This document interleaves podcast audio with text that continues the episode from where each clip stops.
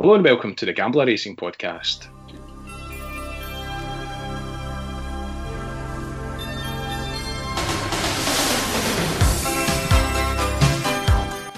I'm Selectabet. It's Friday afternoon, and I'm delighted to be joined once more by Paul Gallagher, who is otherwise known as the voice of value. How's it going, Paul? Not too bad at all. Uh, nice to be back.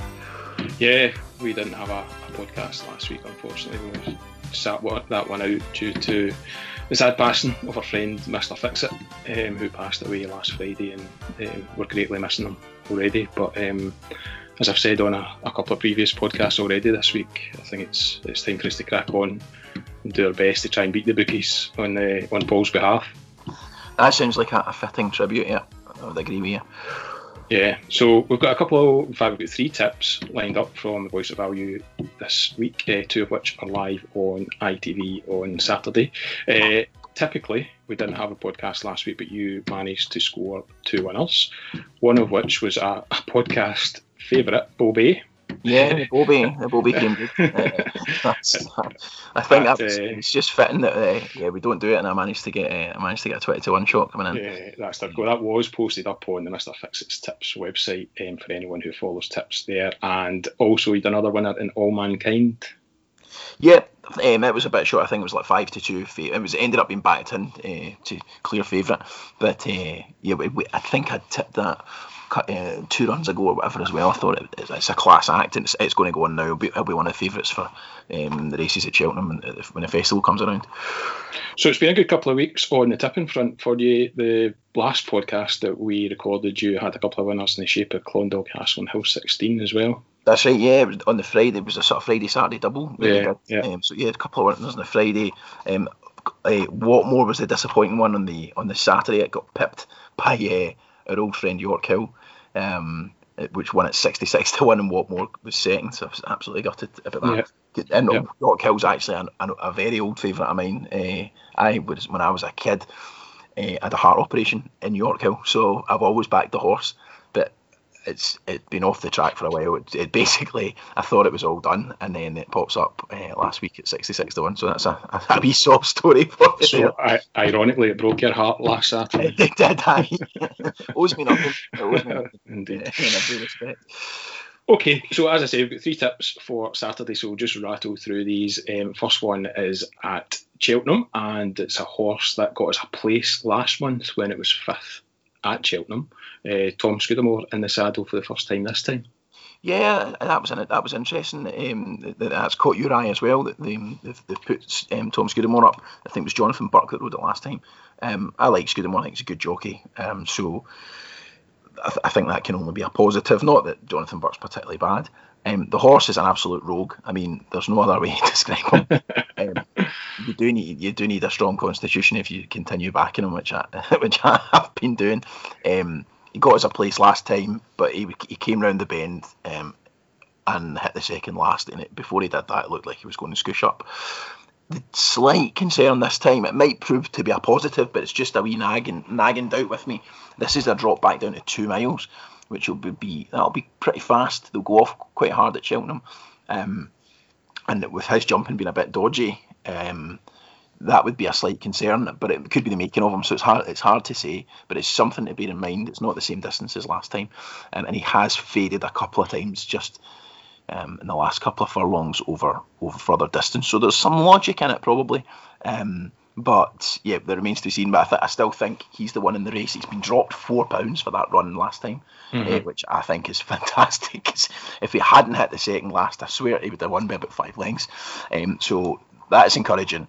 So I, am pretty confident we'll get a big run out of him. Um, probably there's probably some sense in backing him each way. Um, well, you say that, but I know you had sent it through and it was 5 to 1 each way. He's now been nibbled at. He's into 92, 41, and even 72 oh, well, I, I might just, sport. So I might just need to get off the fence and say back him to win win only then. Yeah. Um, uh, yeah. Five to one was clearly too big a price. Yeah. Um, so I, it's not looking much of an each way price at, at uh, those kind of prices, I don't suppose. Okay, so one more chance. Is this the last chance for Sky Pirate? It, it depends. I, mean, I still I still make, make apologies for him if he uh, if he maybe if they go a bit fast for him, I could I could still make an argument that if he's then step back up and trip again, that he's he's got potential. So um, I can't say for sure that I'm going to give up on him. yeah, you can just see him um, getting beat by a nose, you know, uh, certainty. But anyway, I'm looking forward to it. Okay, you're really building this one up, but we'll keep our fingers crossed. as well that race is actually, um, in my opinion, a bit, bit of an easier race than the, the one he had last time out. Right. That was a pretty quality hand, handicap last time. There's less runners here, and it's less, I think, less competitive. So that's another positive um, to bear in mind as well. All right, so Sky Pirate in the 115 at Cheltenham. Um, yep. Next one we're going to look at is in the next race at Cheltenham, and I guess this one really caught my eye just because of the, some of the horses that are at the top of the betting. And this one, Al Dancer Master Tommytucker, Cepage, yeah. you know, all horses that we've touched on the podcast in the recent uh, recent times. But you're going for a, an 18 to 1 shot here. Yeah, I'm just looking for one outside the obvious. I think most of those we know horses like Al Dancer, we know all about them in terms of their ability and the sort of handicap mark is unlikely to go um, to be significantly sort of under the radar, if you know what I mean. Mm. Um, there was a horse, the horse there actually that, that beat um, that beat Sky Pirate last time out. Um, cool Cody, everyone's in this as well, but it's a nine-year-old, um, and you know, so you're thinking we pretty much know everything about it, and it's, it's been bumped up in the weights because of that win last time. So the one I like is um, a sort of lightly raced um, six-year-old. Um, so it's only had four chases. Horse is called Champagne Mystery.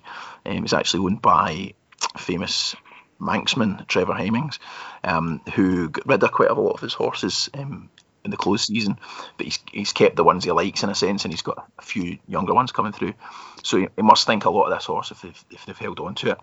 Um, it was pulled up at the Cheltenham Festival last time out, um, which was in March. Um, so I think we're getting a big price, um, partly because of that. But he's been dropped a good bit in the weights, and I think that's probably just a race that came too soon for him in his career. Um, it was only his fourth start over over fences, so I'm giving him another chance. I think he's got a fair handicap mark. I think he's got potential for improvement. Nicely bred, um, and Nicky Henderson trains him. Henderson's in pretty good form at the moment. Um, banged in a, a good handicap winner today, Friday, as we record.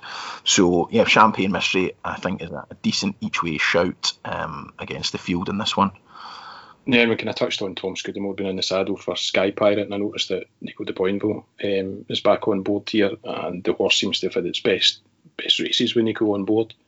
Yeah, Nico's um, he's not everyone's cup of tea, but you can't deny his ability. Um, he's, he's a class act, especially on the big day. So he'll be a bonus. Um, definitely having him back on board. Okay, so there's still yeah, there's still some 18s available at Ladbrokes uh, who are paying five places. Um, yeah, that's that's where I was best option. My recommendation. Yeah, yeah, five. Take, take extra places there, and uh, that's that's a very fair price. 18s, yeah.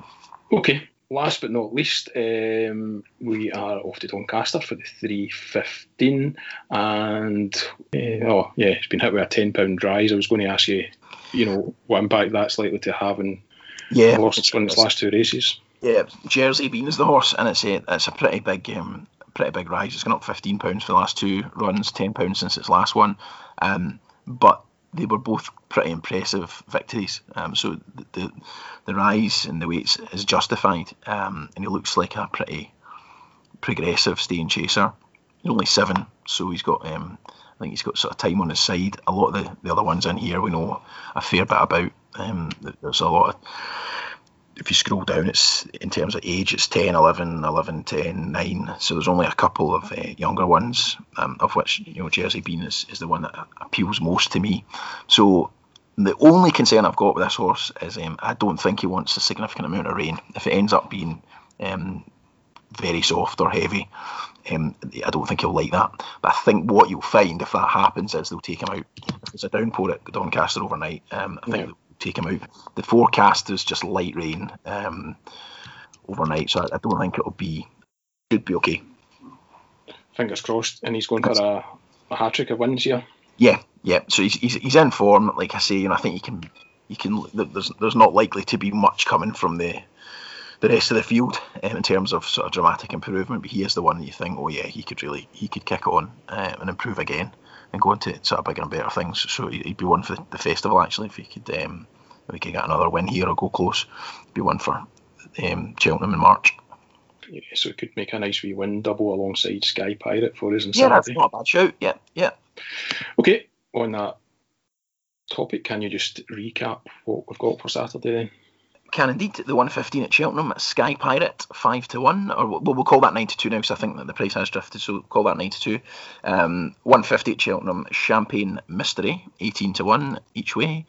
And then 315 at Doncaster, Jersey Bean, and that's 4 to 1. Good stuff. Um, that's us for this week's recent podcast. Um, I just want to say that if anyone wants to make a donation to a couple of causes that we've set up in Mr. Fixit's name, then please feel free to do so. Uh, we've got a couple of Just Giving pages set up, and we'll post a link to those on our Gambler feed at Gambler Tips. Um, and anything that you can give or donate to those uh, organisations would be greatly appreciated. Um, so that's us for the Racing Podcast this week. If you want more tips from Paul, then make sure you follow him on Twitter at The Voice of Value. And of course, he'll be providing his usual write up on the Mr. Fixits tips.co.uk website um, where he covers these bets that we've just discussed on the podcast. Best of luck tomorrow, Paul, and we'll do it all again next week. Thanks very much. Good luck to everyone.